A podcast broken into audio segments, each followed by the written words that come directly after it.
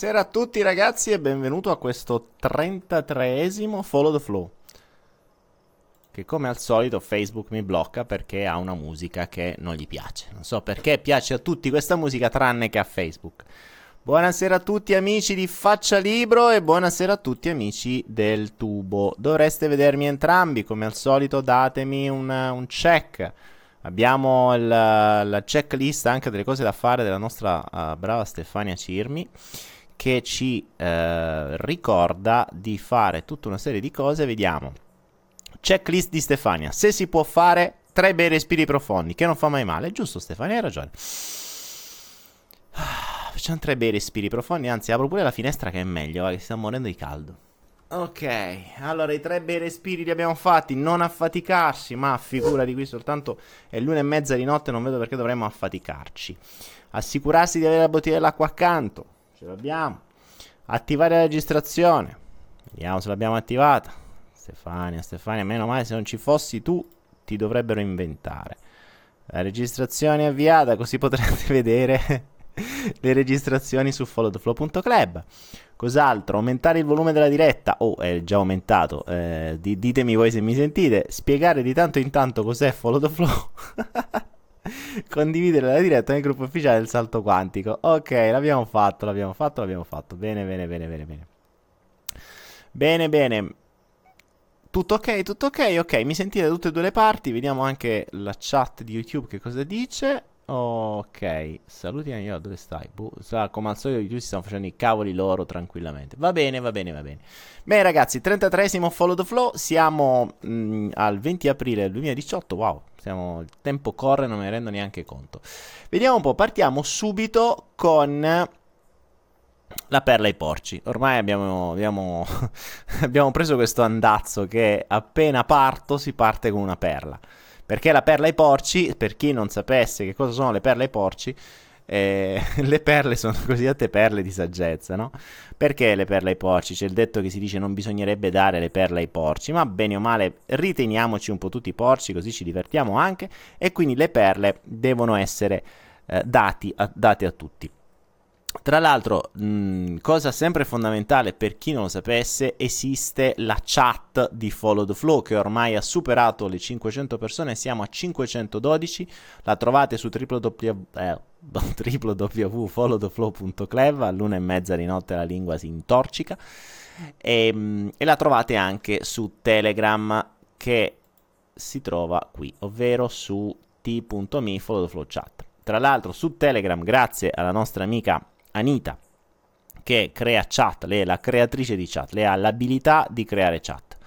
Ha creato mm, ormai mm, svariati sottogruppi, c'è una chat per qualunque cosa, gli amici che eh, vogliono parlare di criptovalute, che tra l'altro oggi fortunatamente stanno riprendendo come sperato e ci stanno dando un bel po' di guadagni, eh, per chi vuole parlare di um, per chi vuole parlare di bisogni, per chi vuole parlare di valori, per chi vuole fare la sfida dei 40 giorni, per chi non la vuole fare, per chi d- vuole leggere, per chi non vuole leggere, per chi c'è, c'è un, avete delle sotto chat per tutto, quindi sentite Anita e scoprirete le sotto chat. Ehm, intanto vediamo che cosa dice. Ah, la perla ai porci, ecco appunto le amnesie. Simonetta Andreotti, non farti viene l'amnesia. Ma hai visto che l'amnesia era funzionale a quello che dovevo dire.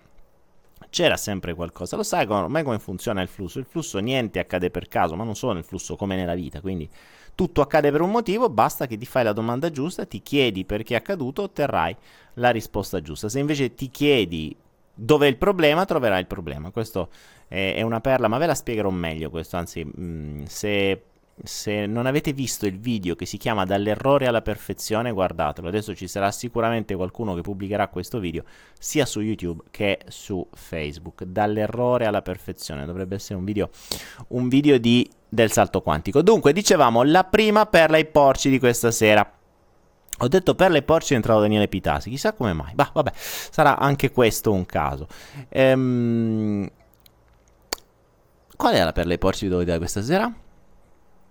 Bella domanda. la perla che poi ci volevo dare questa sera è questa, ovvero quanti di voi sono abituati ad andare in palestra oppure a fare attività fisica?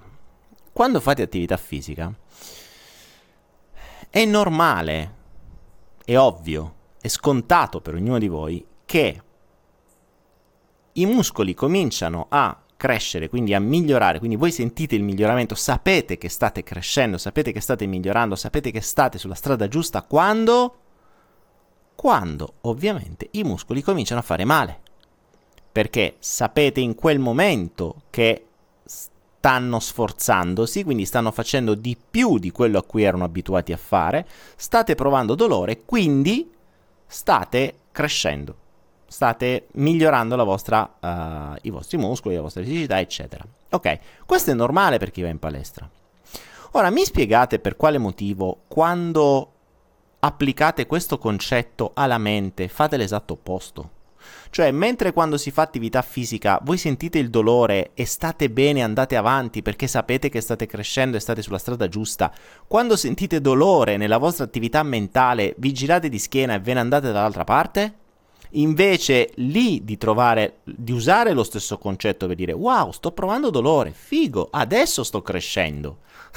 Invece no, la maggior parte della gente, oh cazzo, sto provando dolore, aspetta che giro le spalle e mi allontano quanto più possibile da questo, così non cresco, perché quello è il principio. E infatti non crescono. Quindi, mh, mm, questa è la prima perla. Cioè, e su questo ci abbiamo ragionato sul padre di tutti i video. Il padre di tutti i video spiega po- proprio questo. Mm, e- ed è particolare come spesso e volentieri le persone dedichino tanto tempo al, al proprio fisico, al miglioramento del proprio fisico, provando dolore, e dedicano pochissimo tempo all'accrescimento della propria mente, delle proprie qualità mentali, senza neanche voler provare do- dolore. Cioè, ragazzi, eh, vi voglio fare un, un esempio. L- eh, adesso ipotizziamo che ne so, il, um, io voglio crescere mentalmente, voglio risolvermi qualche problema, eh, ho qualcosa da risolvermi. Ok, cosa vado? Vado a fare. Cosa, cosa, cosa posso trovarmi? Mi trovo il Reiki. Ok? Eh, dico il Reiki, ma può essere qualunque cosa, una qualunque cosa che finisce per healing. Mettete qualche parola prima e poi healing, va bene. Eh, ci sono tantissime cose che fanno eh, theta healing, beta healing, alpha healing, eh, communication healing, reconnection, insomma, qualunque cosa che faccia healing. Insomma, trovate tutti questi nuovi healer, ovvero questi guaritori che hanno addirittura il diplomino da guaritori, che eh, vi guariscono, no? vi, vi, vi, fanno un sacco di cose. E la, la cosa bella è che se applichiamo questo stesso principio al corpo, vi verrebbe da ridere. Vi verrebbe da ridere, eppure funziona così. Allora, voi avete un problema, andate a fare il reiki, andate a fare guari- dal guaritore. Il guaritore cosa vi fa? Vi impone le mani, vi fa qualcosa, vi fa un balletto, vi fa dei movimenti, vi dice una, una preghiera, vi, da, vi fa bere qualche bibitone, vi fa fare... Che cazzo, vi fa fare qualunque cosa. L'importante è che non facciate una mazza, perché fa lui. Cioè, voi dovete star lì a, a, ad ascoltare, oppure in silenzio, occhi chiusi per mentre muovono le mani però mentre muovono le mani fanno chissà qualcosa. E voi uscite di là dopo che avete pagato convinti di essere cresciuti. Ora, se noi dovessimo fare la stessa cosa in palestra, noi dovremmo praticamente, dovrebbero esistere delle palestre in cui io vado in palestra e dico, senti, allora io mi devo rimettere un attimo a posto col fisico, mi devi rifare uh, braccia, gambe, pancia, addominali, culi, eccetera, eccetera, perché ho sto culo a pannolone e lo devo far diventare palloncino. Sapete che nel frattempo nel, nel, in questi ultimi follow the flow sta nascendo il tormentone del culo a pannolone, ma questa cosa qui piace a Daniele Pitasi che la sta diffondendo un po' ovunque. E, e quindi che succede? Che eh, che voi andate dal vostro personal trainer e il personal trainer dice non ti preoccupare, ti servono gli addominali, aspetta un attimo, siedi qua, chiudi gli occhi, faccio io. E lui comincia a farsi 100 addominali lui, dicendo guarda, ho scoperto una tecnica per cui visto che siamo tutti uno, io faccio gli addominali e a te te crescono. Quindi tu stai tranquillo, puoi pure stare a casa, mi paghi 100 euro, io faccio addominali per te e vedrai che migliori a casa. Ora, se uno vi dicesse una cosa del genere, voi lo fareste o lo prendereste per un idiota? Eppure questa cosa qui è quello che accade normalmente con la mente. E questa è la cosa simpatica. Cioè, con la mente è, è, è è uguale. Eppure, mentre, mh, mm, con, mentre è normale in palestra andare lì a farsi il culo e faticare, con la mente lo vogliamo far fare agli altri. Boh, vabbè, rifletteteci, era questa la prima, mh, mm, la prima perla su cui, volervi, uh, su cui volevo farvi riflettere. Adesso, visto che siamo arrivati ai soliti 100 da una parte e 100 dall'altra, penso più o meno, vediamo cosa dice il tubo. Eh, no, uguali proprio, 99 e 99, fantastici. Vi state spartendo tra Facebook e, e, YouTube. Inizio ad avere il dubbio che siate gli stessi che stanno sia su Facebook che su YouTube così per sentirmi stereofonia. Ma vabbè. Ok. Detto ciò, vediamo chi fa la prima domanda intelligente di stasera. oh, vediamo, c'è una domanda su YouTube. Lorenzo Cascone. Daniele, può la morte avvenire per errore? Stesso discorso anche per gli animali, ma sinceramente non credo all'errore non credo all'errore perché, mh, mm, perché dovrei ipotizzare che qualcosa, eh, cioè che la natura sia imperfetta. Noi siamo parte di una natura e di un universo che secondo me è perfetto. Ovviamente, come vi dicevo, se guardaste quel video dall'errore alla perfezione, capireste che appunto se cerchiamo l'errore troveremo l'errore, se cerchiamo la perfezione troveremo la perfezione. Mm, potremmo però dire che a volte la perfezione non la trovi subito, la puoi trovare a volte a distanza di anni. Infatti, spesso e volentieri se voi oggi andaste a vedere indietro tutto quello che vi è accaduto, trovereste una perfezione in maniera molto più facile di quanto fosse, mh, di quanto fosse po- facile vederla nel momento in cui vi è accaduta. Il, il fallimento, eh, un incidente o una malattia che vi cambia la vita. A distanza di anni vi ha cambiato la vita, non subito. In quel momento era la vostra peggiore tragedia. Quindi dobbiamo mh, è anche vero però che se noi invece iniziassimo a switchare la nostra mente dall'errore alla perfezione e iniziassimo a cercare la perfezione in tutto, la troveremmo. Ricordiamoci che la nostra mente funziona in base a ciò che noi abbiamo nella nostra attenzione selettiva. Se nella nostra, nella nostra, attenzione selettiva c'è il concetto che sbagliamo, sbagliamo, oppure che tutti sbagliano, oppure che io sono sbagliato, oppure che io sono incapace, oppure che il mondo è, è un casino ed è sbagliato, è ingiusto, eccetera, eccetera, eccetera, troveremo sempre errori ovunque. Invece, se la nostra convinzione cambia, come a me è cambiata, ma è cambiata dopo tanto um, dopo, dopo, tante prove uh, concrete che tutto è davvero perfetto, ovviamente dobbiamo cercarla la perfezione, la troviamo. La troviamo in tutto ed è fantastico come la si trova perché non è soltanto un, una perfezione su una sola persona, perché più vi rapportate con altre persone, più vi rendete conto che l'universo è talmente tanto pigro che vi fa trovare, interfacciare, avvicinare o allontanare le persone esattamente nel momento in cui vi serve. Esattamente nel momento in cui serve a voi e a tutti gli altri. E questo è il bello, cioè non è che è un po' come quando casca un aereo, non è che casca perché deve morire uno, perché devono morire tutti e quelli che non devono morire su quell'aereo non ci stanno. Quindi fa un bel cumulo di persone. L'universo li infila tutti su un aereo e fa cascare. Poi direte, vabbè, così non funziona, cioè è un po' difficile da credere. Mm, vero, e nessuno vi dice di crederci, ma è anche difficile da crederci che sia tutto fatto per errore. Cioè, in una natura così perfetta, mi viene difficile pensare che la natura sia così perfetta per errore. Cioè, o diamo per buono che ci sia qualcosa che davvero mm, una sorta di coscienza collettiva che guida le tutto, oppure diamo per vero che è tutto casuale. Ma se dessimo per vero che è tutto casuale, già noi non potremmo esistere. Cioè, se voi pensate che i medici e la scienza fa tanto la sborona, ma non hanno ancora capito come minchia fanno le cellule staminali a scegliere chi deve diventare un organo, uh, un cuore, chi deve diventare una cellula di grasso, chi deve diventare una cellula di sangue, chi deve diventare un, uh, un globulo bianco, una piastrina o chissà che cosa. Eppure ricordatevi che voi nascete, ognuno di noi è nato da una cellula, una, una soltanto, che si è divisa in due, che era uguale alla prima, che si è divisa in quattro, che era uguale alle prime due, che si è divisa in otto, che erano uguali alle prime quattro, e poi improvvisamente non si sa come, non si sa come, perché questo è il mistero, ca- o casualmente o per errore o grazie a una coscienza che la guidate, ognuna si è divisa per creare il nostro corpo. Eppure noi siamo nati da cellule esattamente uguali. Quindi o c'è una perfezione davvero dietro a tutto e penso che basta che ci guardiamo, basta che ci rendiamo conto di essere vivi, rendiamo conto, ci rendiamo conto della perfezione che ci ha creato E a quel punto estendiamo quella perfezione al di fuori di noi e iniziamo a cercarla ovunque.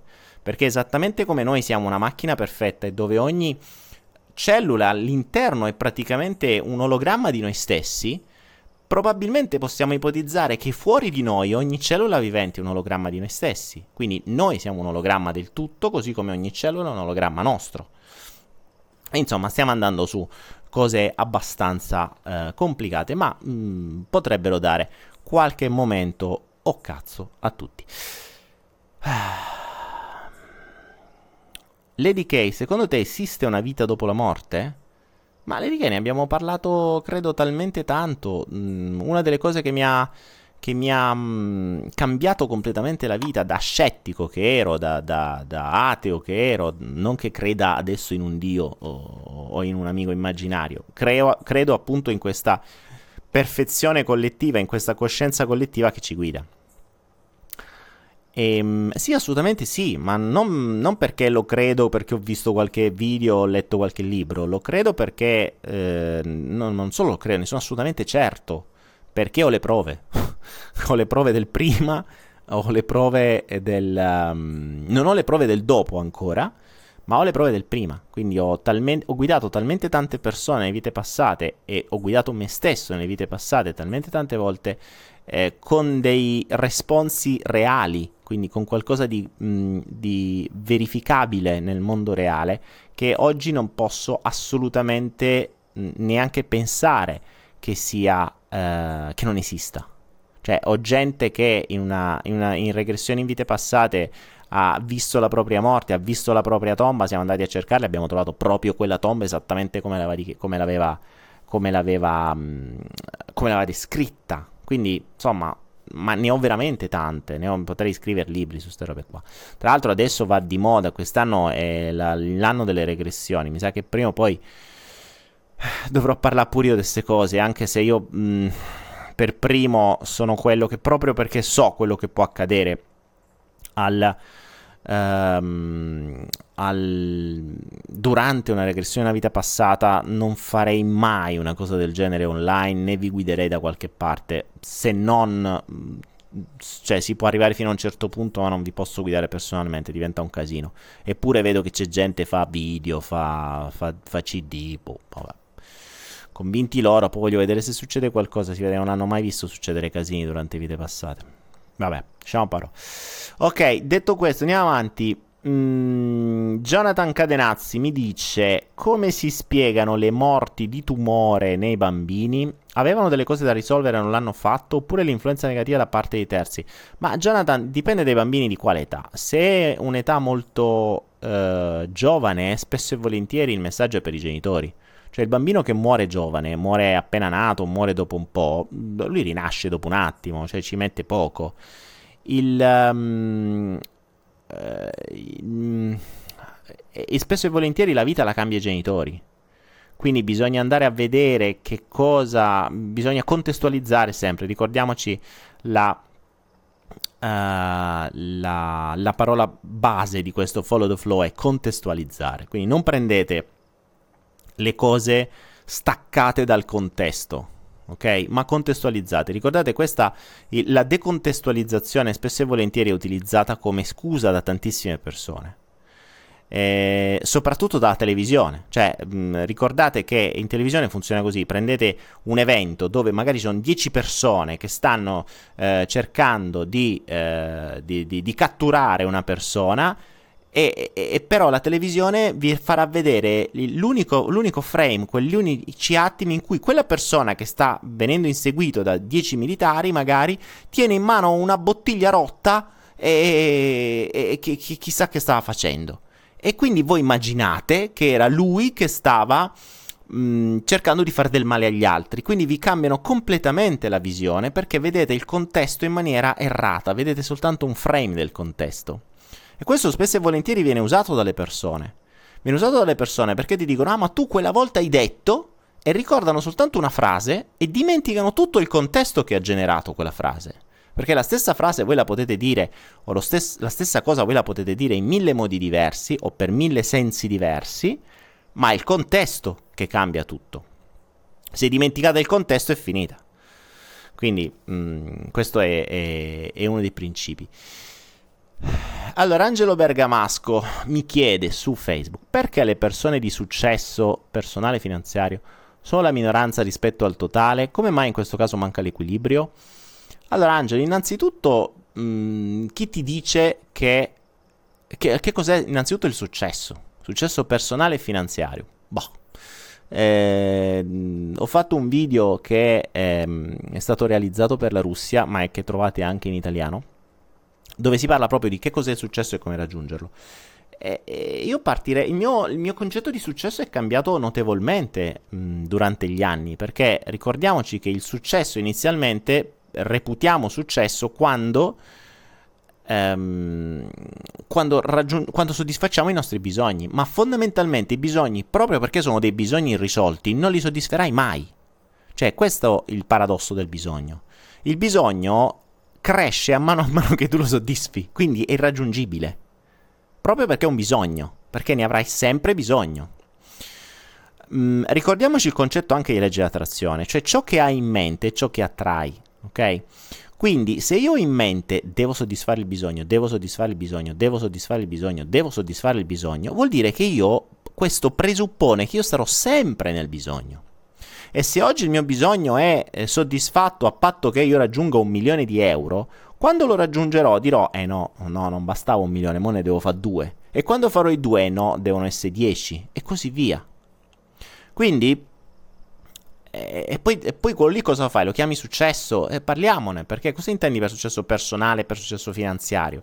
Perché io durante gli anni, a mano a mano che mi ripulivo tutta la merda che avevo in testa, mi sono reso conto che il vero successo non sono né i soldi né il, la fama né qualunque altra cosa. Mm, io da un po' di mesi, e lo posso dire adesso soltanto perché è una roba acquis- acquisita, conquistata forse direi da pochi mesi, il vero successo è la serenità.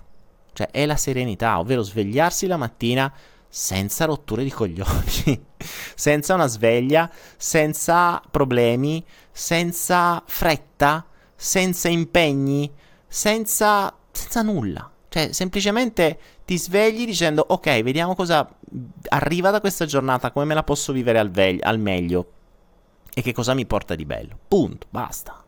Senza rotture di... cioè con persone vicino che non ti rompono i maroni. È tutto ciò che serve.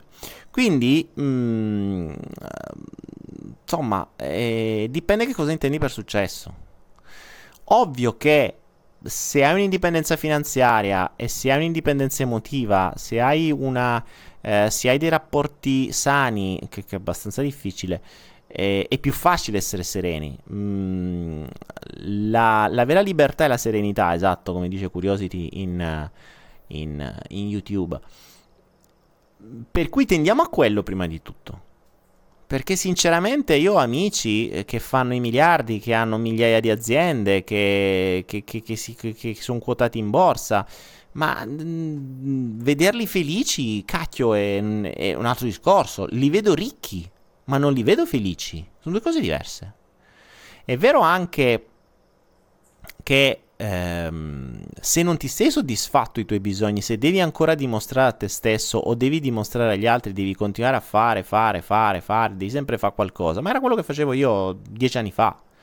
Poi alla fine non ti porta da nessuna parte, perché più fai, più ti affaccendi spesso e volentieri, più ottieni meno di quello che vorresti. Tra l'altro, un'altra cosa simpatica che ho scoperto ultimamente, e il bravo Steve Jobs ce lo diceva, less is more, cioè meno è più, ovvero meno faccio, più ottengo. E questo è il paradosso. Quando sei sereno e quando ti sei tolto dai bisogni, quindi non hai bisogno, le cose non ti arrivano.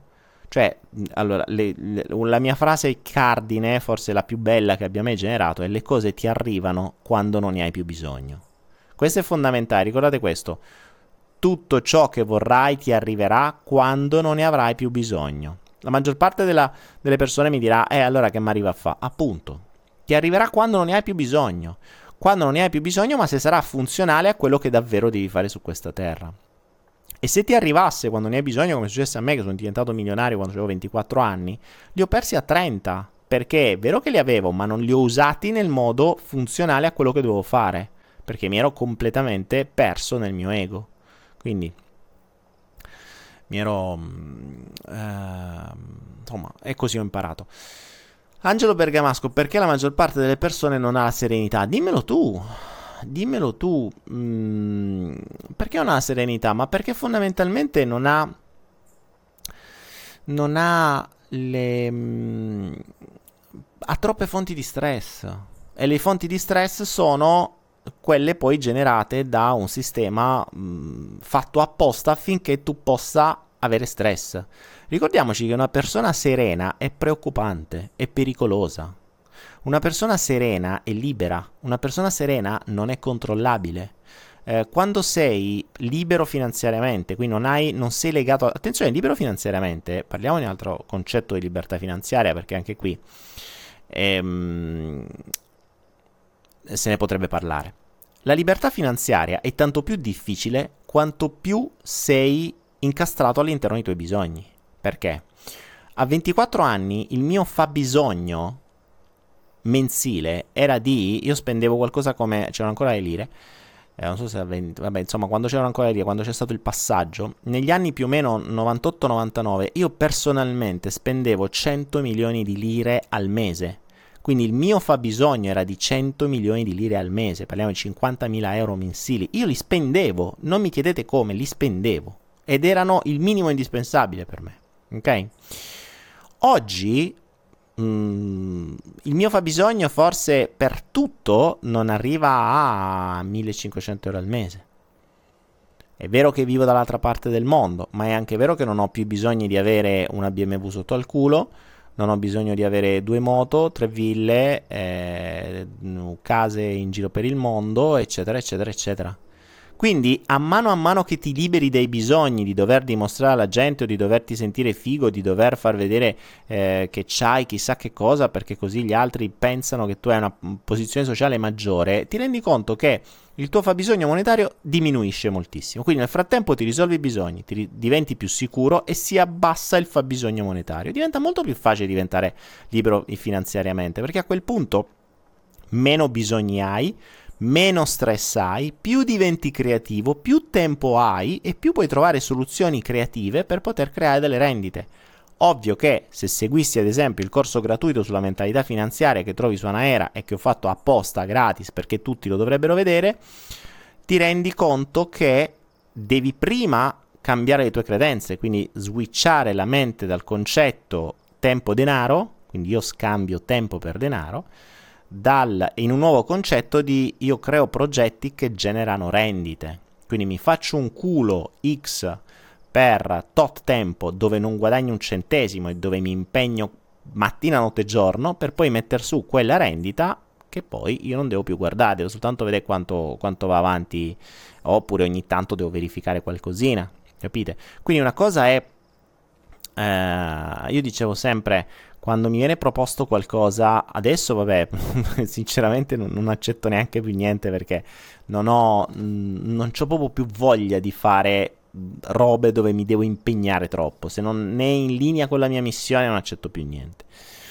Ma prima che eh, pensavo a generare rendite o a generare dei sistemi di rendita, il principio di fondo era il cosiddetto test dei Caraibi, anzi adesso a questo punto direi uh, più che dei Caraibi, visto che sono dall'altra parte del mondo, potrei dire il test dei, delle Andamane, via, che siamo, cioè, che siamo più, più vicini da queste parti.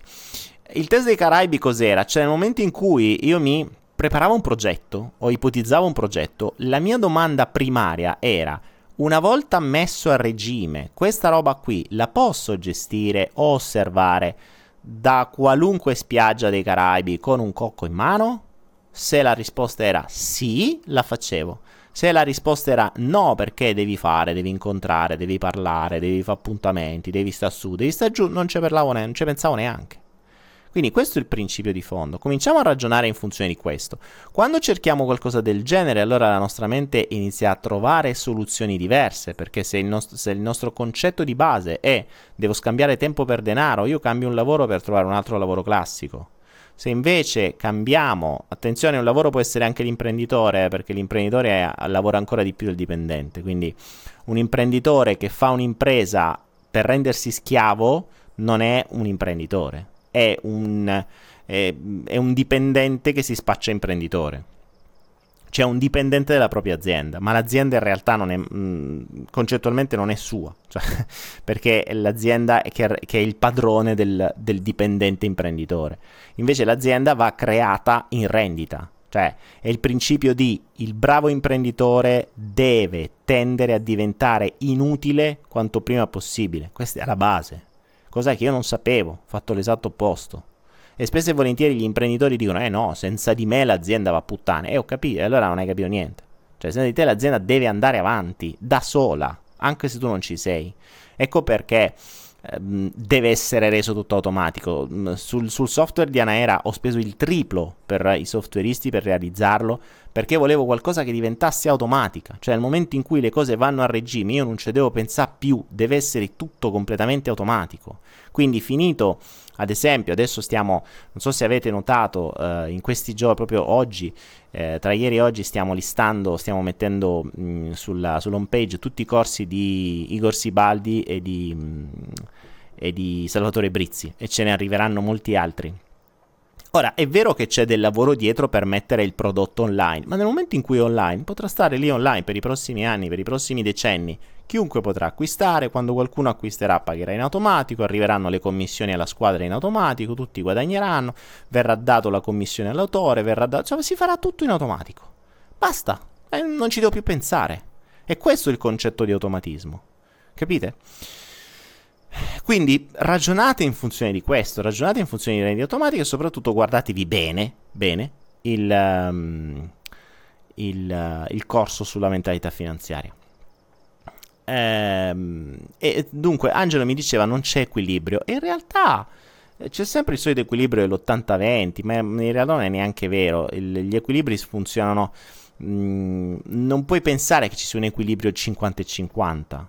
Eh, bene o male il 5% e sono... Pensa che avevo letto, se non ricordo male, che i milionari sulla Terra, quindi persone che hanno un patrimonio superiore al milione di euro, sono, se non ricordo male, lo 0,25% della popolazione. E sinceramente fare un milione di euro non è, ci vuole tanto.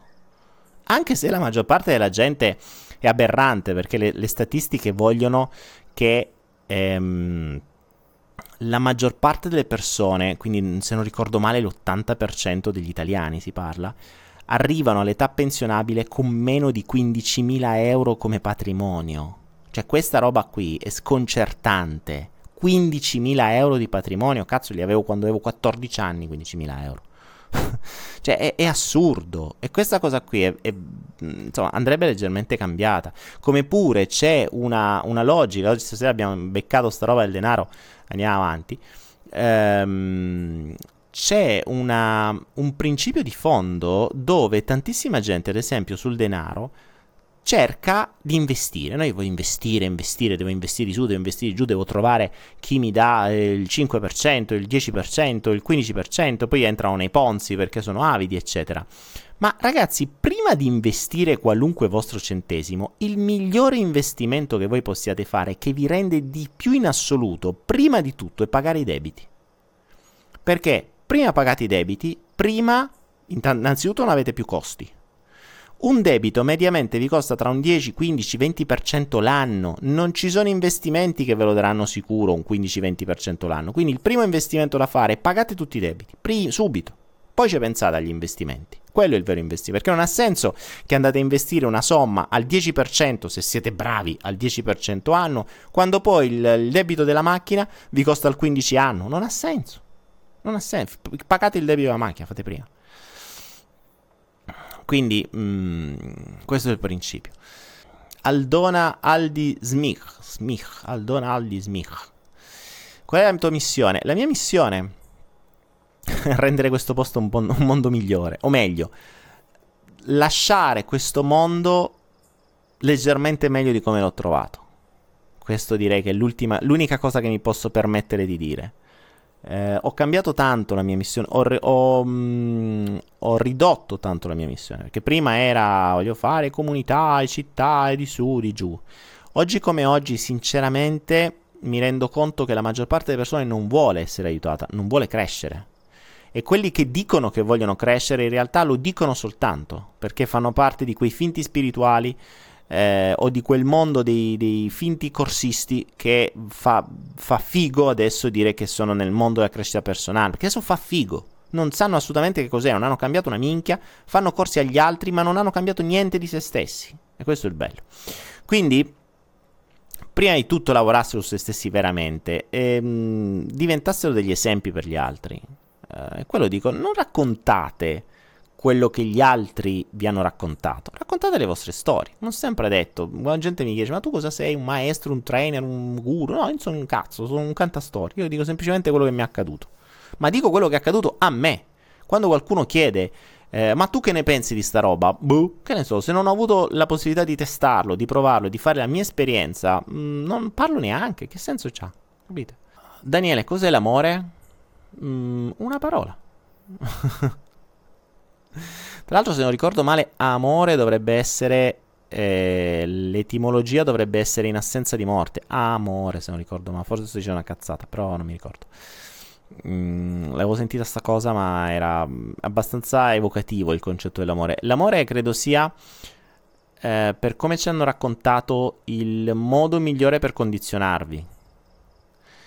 E, mm, è simpatico che in italiano abbiamo migliaia di sinonimi per dire la stessa cosa, tranne per la parola amore che viene utilizzata in migliaia di casi per dire cose diverse. Chiedetevi soltanto questo come mai.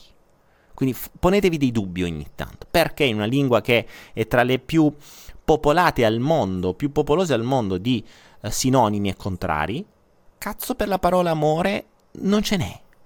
E soprattutto è l'unica parola che descrive migliaia di cose diverse con la stessa parola. Cioè, voi pensate all'amore per i figli, l'amore per la natura, l'amore per se stessi, l'amore, eh, per, um, l'amore per, il, il, per, per la eh, per il proprio lavoro, lavo- l'amore per le cose, l'amore per il tempo, l'amore per qualunque cosa. Cazzo, tutto amore. Allora potete dire che l'amore per vostro figlio è esattamente uguale all'amore per il vostro cane, che è esattamente uguale al- all'amore per tutti gli altri, che è esattamente uguale all'amore per i vostri nemici, che è esattamente uguale all'amore universale, che è esattamente uguale all'amore per la natura, che è esattamente uguale alla- all'amore per l'aria, per il cielo e per tutto quello che c'è attorno a noi. No, cazzo, no, non è così a livello biologico, per ognuna di queste cose che vi ho detto, avete un neurotrasmettitore diverso che vi darà una mm, un, una sensazione fisica diversa nel vostro corpo e voi siete costretti a nominalizzare n sensazioni diverse sempre con la parola amore. Poi dite che c'è confusione. Grazie a cazzo. Eh, eh, eh, per forza che c'è confusione. Quindi è una bella parolina per scrivere libri e rincoglionirvi la vita. Qui nel frattempo su Facebook c'è qualcuno che regala 10.000 euro. Va bene, grazie. Vediamo. Eh, su Facebook oggi non, non, c'è niente di interessante. Vediamo un po'. Andiamo a vedere. Uh, Sick mi dice Daniele: è un metodo efficace per imparare un'altra lingua. Andare in quella nazione e starci da solo è l'unica maniera. È la cosa più semplice. Mm, oppure avere una buona motivazione. Io ho imparato l'inglese a scuola, non ho studiato inglese, avevo un insegnante eh, schizofrenico che poi si è suicidato.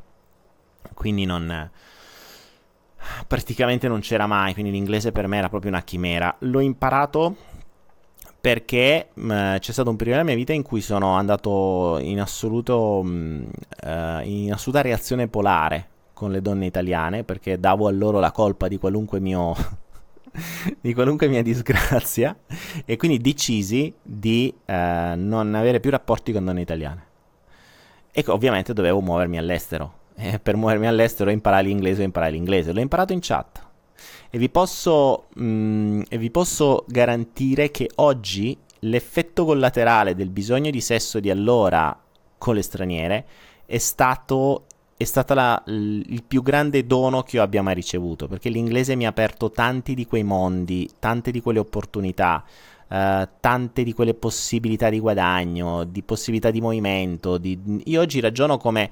Io mi reputo un cittadino della, del pianeta Terra e, e ragiono in funzione del pianeta Terra. Quindi se c'è qualcosa da fare, lo spazio su cui ragiono è il pianeta Terra Per cui oggi sono in Thailandia, domani sono in Cambogia, dopodomani posso essere a Dubai, come posso essere alle Canarie, come posso essere a Santo Domingo. Non lo so, non so dove mi porterà l'universo. Per cui, mh, mm, però, se sai l'inglese puoi muoverti ovunque, senza problemi. Fast and Furious mi chiede, Daniele, è possibile essere addormentati una vita intera? Uff. Fast and Furious, guarda, basta che li guardi in giro. Guarda, mm, tu vedi gente, attorno a te vedrai gente che... dei sonnambuli fondamentalmente. Cioè il mondo è fatto di sonnambuli.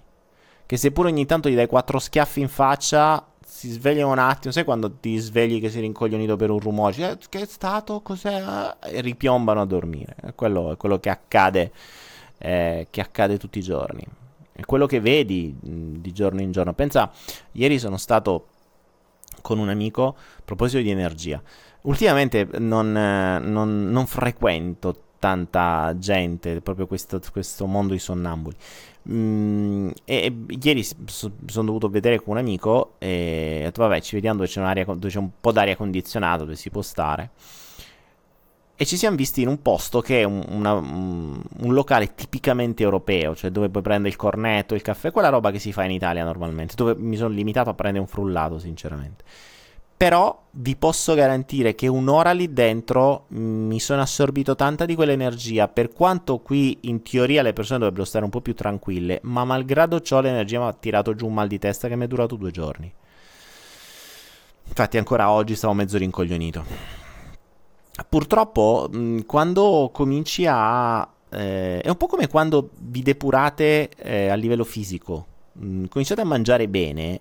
Se ributtate dentro immondizie, la stessa immondizie che prima vi faceva, mm, vi eravate assuefatti, dopo vi distrugge. Cioè io non mangio più cereali eh, in stile italiano, se mangiassi una fetta di pizza adesso, mm, mi è successa una cosa assurda in Italia, mi, se- mi sono addormentato veramente in pizzeria, cioè quando dopo un anno ho ripreso in mano una pizza, per carità buona, ma io da, dal parlare normalmente iniziavo a sbarellare stavo letteralmente morendo di sonno. Cioè il corpo mi stava spegnendo, cioè, smettila, basta, fermati. Da adesso mi stai buttando sti immondizie, non sei più abituato, tu dormi perché io te la devo buttare fuori.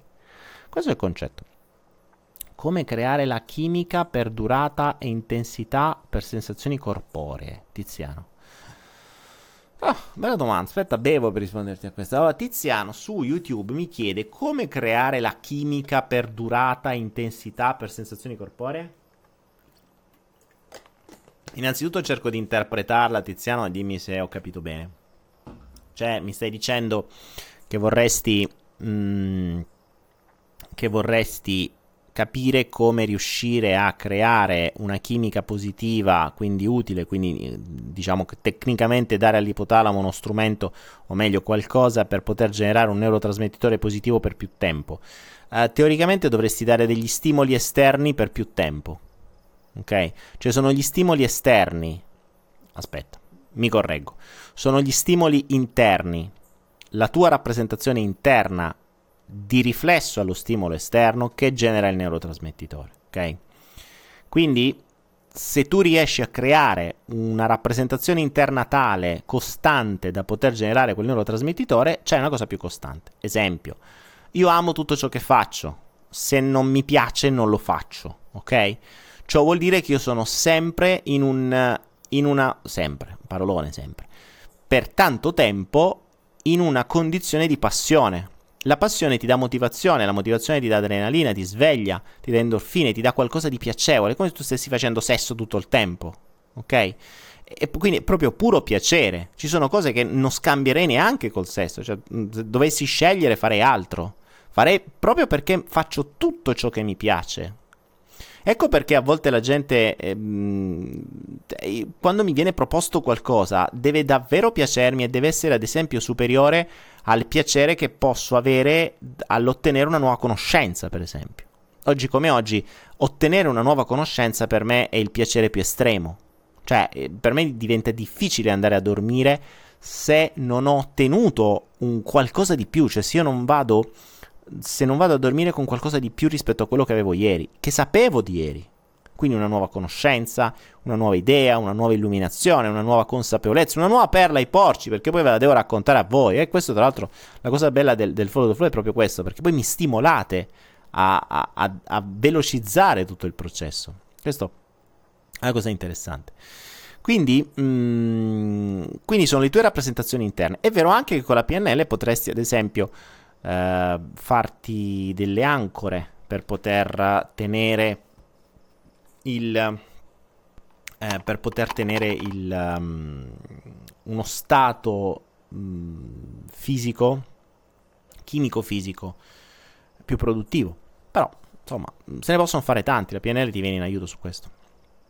Fast and Furious, Daniele, cosa pensi delle associazioni no profit? Conviene donare o meglio farlo per se stessi? E ragazzi, questa è una brutta domanda. Um, cosa pensi delle associazioni no profit? Non penso, eh, dovete, dovete, indagare, dovete andarle a conoscere, dovete andarci e via. Uh, io purtroppo con Anaera sostenendo uh, delle cause mi sono reso conto purtroppo che c'è veramente tanta merda, ma tanta merda.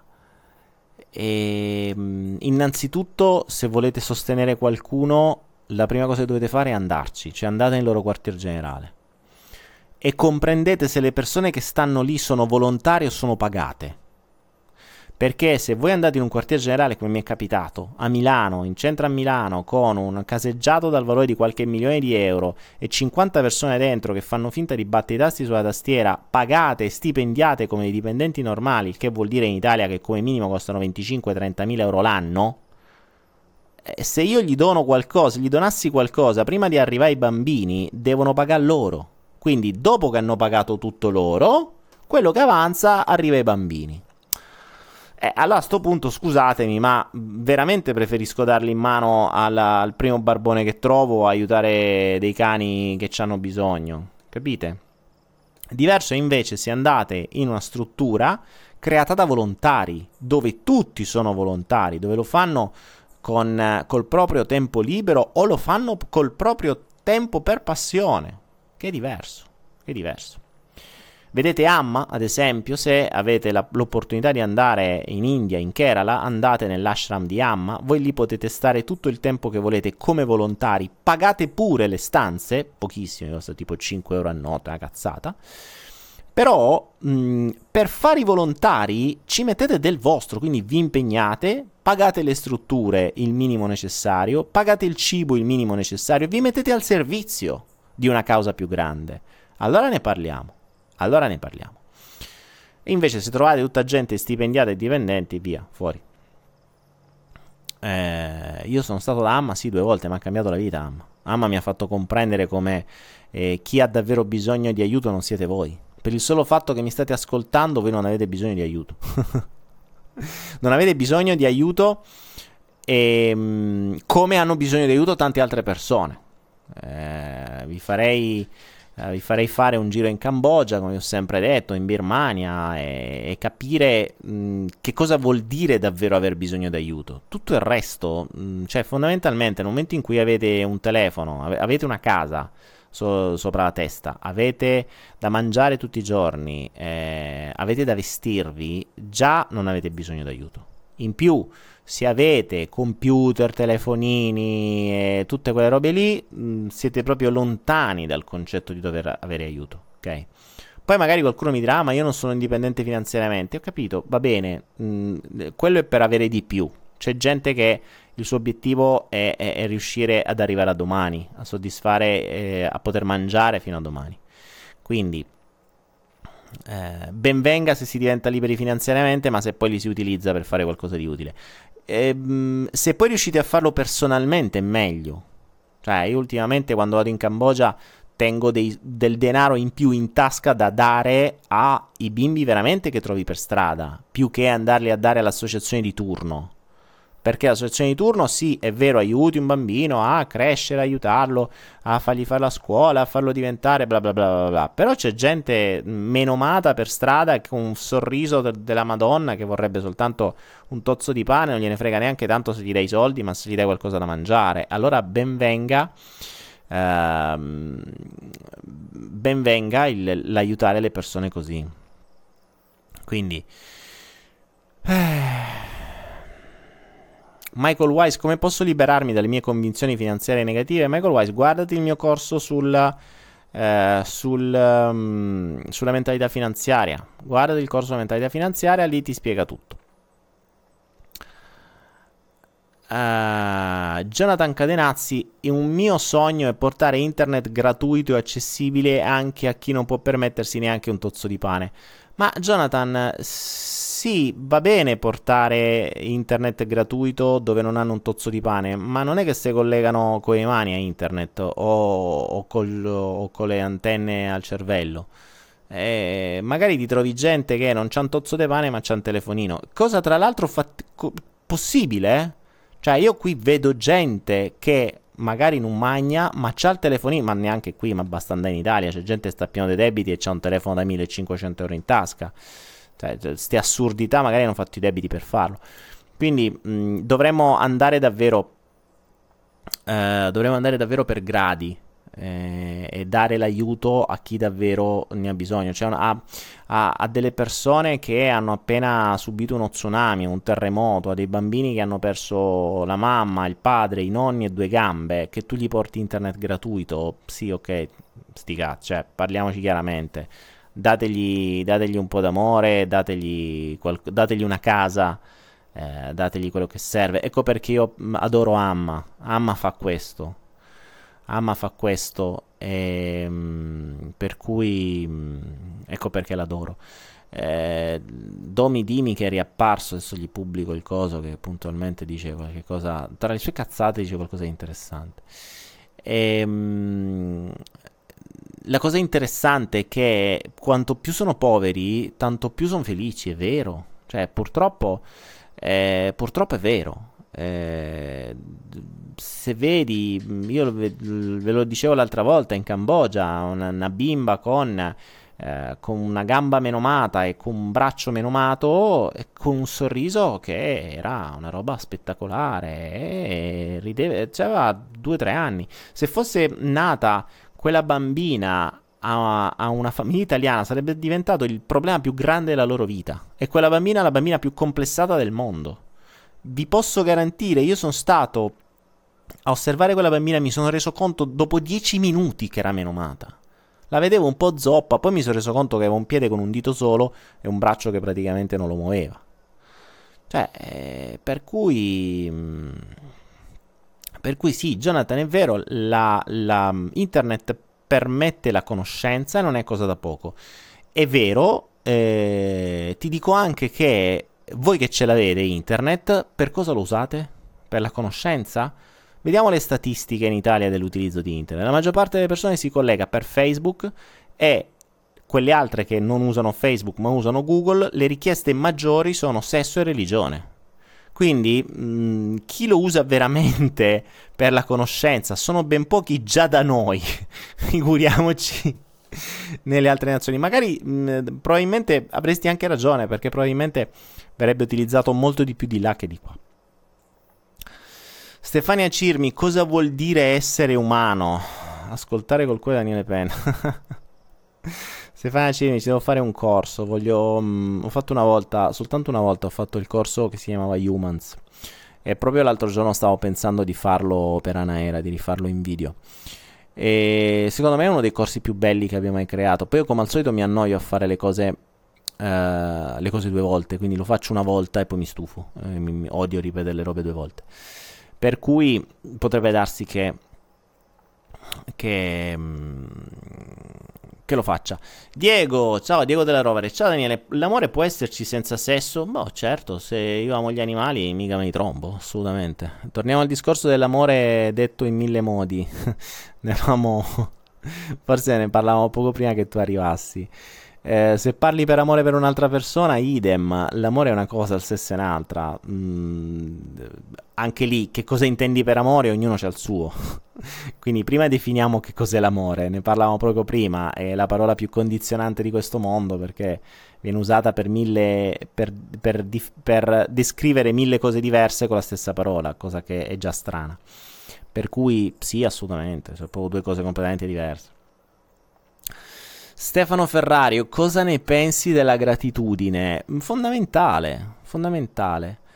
E nel momento in cui inizi a essere grato per qualunque cosa, muovi la tua mente verso una vibrazione completamente diversa rispetto a, um, a tutta un'altra serie di vibrazioni che possono essere totalmente disfunzionali. Ok? Mm, purtroppo la mente umana riesce a rovinare anche questo. Ad esempio, un animale. Vabbè, il concetto di gratitudine sugli animali è un po' diverso, perché lì, lì sia una risorsa e diventi funzionale eh, l'umano riesce a non essere grato, cioè riesce a crearsi dei, dei, dei termometri di gratitudine, no? Per cui cosa succede? A un affamato, se gli dai un tozzo di pane, ti dice grazie ed è contento. A eh, il bambino abituato a mangiare il pane Nutella tutti i giorni, se tu gli dai pane e pomodoro duro, quello altro che grato, te manda a fanculo, perché è abituato a un livello più alto, quindi pensa che gli sia dovuto sempre quello o di più.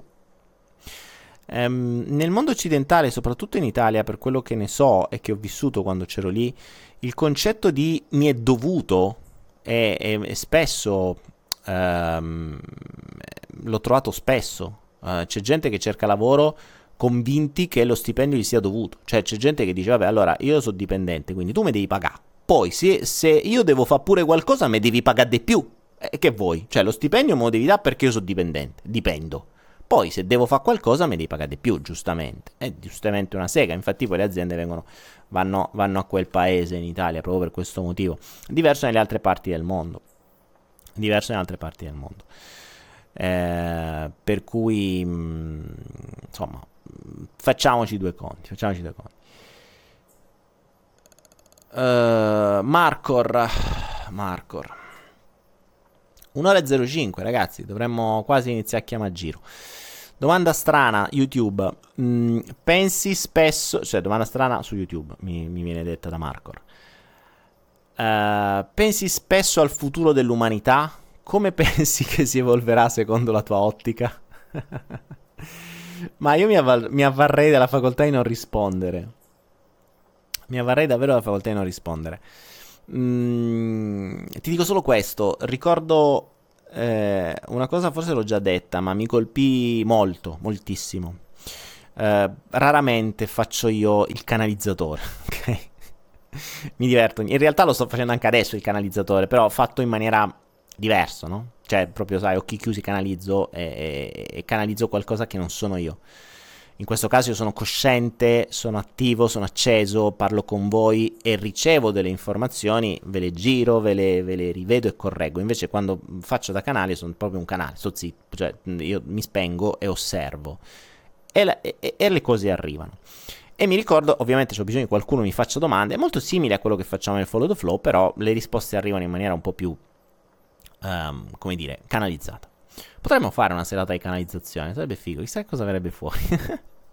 Parlerei in un modo completamente diverso. E, è molto più lento soprattutto. E quindi che cosa accade? Che questa persona mi chiese, mm, che cosa possiamo fare noi umani per aiutare Madre Terra? Fu bellissimo perché comunque la domanda era questo il principio, no? Mm, per, mm, per, dare una mano alla natura. Insomma, fondamentalmente era il concetto che cosa possiamo noi umani, cosa possiamo fare noi umani per poter aiutare Madre Terra. La, doma- la risposta eh, mi colpì e- ed, era, e- ed era ovvia, era veramente ovvia. E ovviamente non è una risposta che poteva venire dalla mia coscienza perché mh, mm, cioè, tutto potevo pensare tranne che a quello. E, pensateci, forse l'ho già detta, ma la risposta canalizzata da una coscienza con- collettiva, da, chiama- da, non lo so da dove arriva, rimane il fatto che una risposta che arriva a una domanda del genere, sapete qual è? Lady K mi dice rispetto della natura. Uh, no, No, non è quello. Se noi umani volessimo fare davvero del bene a madre natura, dovremmo fare una sola cosa. E la risposta fu alla domanda che cosa possiamo fare noi umani per aiutare Madre Terra, la risposta fu estinguetevi. Nicola Schiro l'ha detto, estinzione. L'unica maniera davvero per poter aiutare Madre Terra è l'estinzione, perché noi siamo il danno più grande che Madre Terra può avere. Però è anche vero che nella perfezione del tutto noi abbiamo un senso. Quindi mi dirai, dove possiamo andare a finire, come vedo il futuro dell'umanità? E, ehm, la, l'estinzione di massa in realtà è già iniziata. Non ce ne stiamo accorgendo, ma l'estinzione di massa è già in funzione. Questa è la terza estinzione di massa dell'umanità come la conosciamo noi. E, ehm, l'anno scorso, forse non lo sapete, ma le morti in Italia sono state superiori, o meglio, o di poco inferiori, comunque pari alle morti degli anni della guerra. Quindi, stranamente, non si sa come mai, però la medicina dice che va avanti, eh, l'omeopatia va avanti, vanno tutti avanti, tutti miglioriamo, tutti siamo, ci sono tutti guaritori, c'è di tutto di più, eppure sono morte 44.000 persone, mi ricordo quante erano, comunque pari al, all'anno della guerra. Non era mai successo e sto aspettando i dati di quest'anno perché sono curioso. Ovviamente poi i media che hanno detto, ecco, vedete perché non vi, non vi vaccinate più. Ecco perché morite. Certo, perché quelli, i bambini si vaccinano adesso sono morti quelli dei 40 anni fa. Ma vabbè, lasciamo perdere. Ah, tra l'altro, ragazzi, una cosa aberrante. Ho visto una roba in giro, cioè lì mi sono reso conto e ho detto no, ma non, è, no, non ci posso credere, non ci posso credere. Esatto, 40, sì, 44.000, cosa del genere. Eh, leggevo o vedevo l'altro giorno una, una, cosa dove, un video dove mi diceva, do, che diceva che la, la, nuova medicina ha scoperto un modo da, per cui dall'analisi del sangue vi potranno dire in anticipo se voi avrete l'Alzheimer. In anticipo sapete di quanti anni? Vi potranno dire 30 anni prima che voi avrete l'Alzheimer. Ora, voi vi fate l'esame del sangue. E l'esame del sangue vi dice, guarda, tu fra 30 anni avrai l'Alzheimer, dobbiamo correre ai ripari. Capite questo che cosa vuol dire? Nuove rendite per il mondo farmaceutico. Ma non solo, lo stesso esame del sangue non vi dice 30 anni prima che avrete l'Alzheimer, ma vi dice decine di anni prima quale tumore avrete. Cioè ormai tu te fai l'esame appena nasci, già ti dicono che malattie avrai e già te le curano subito, prima ancora che ti arrivi è, è allucinante sta roba. Cioè, la, la, vendevano come una figata pazzesca. Io lì re, mi rendevo conto delle, di quello che si erano inventati per creare nuovi malati. Tra l'altro, la cosa fighissima, e lì ho detto: no, vabbè, cioè, questa è, è stata una boiata pazzesca perché hanno detto. Il test è sicuro nel 94% dei casi. Ora, porca troia passatemi il termine, ma perché ci prendete veramente per idioti? Se è un test che hai scoperto adesso e che ti dice che fra 30 anni avrai l'Alzheimer e nel 94% dei casi funziona, tu come minimo devi aspettare 30 anni per saperlo. Quindi o sto test l'hai inventato 30 anni fa, cosa impossibile perché non c'hai un briciolo di tecnologia, l'hanno inventato adesso e sanno già che nel 94% dei casi sarà vero. Non si sa come, perché non hanno aspettato 30 anni. Boh. Eppure la gente, oh che figata.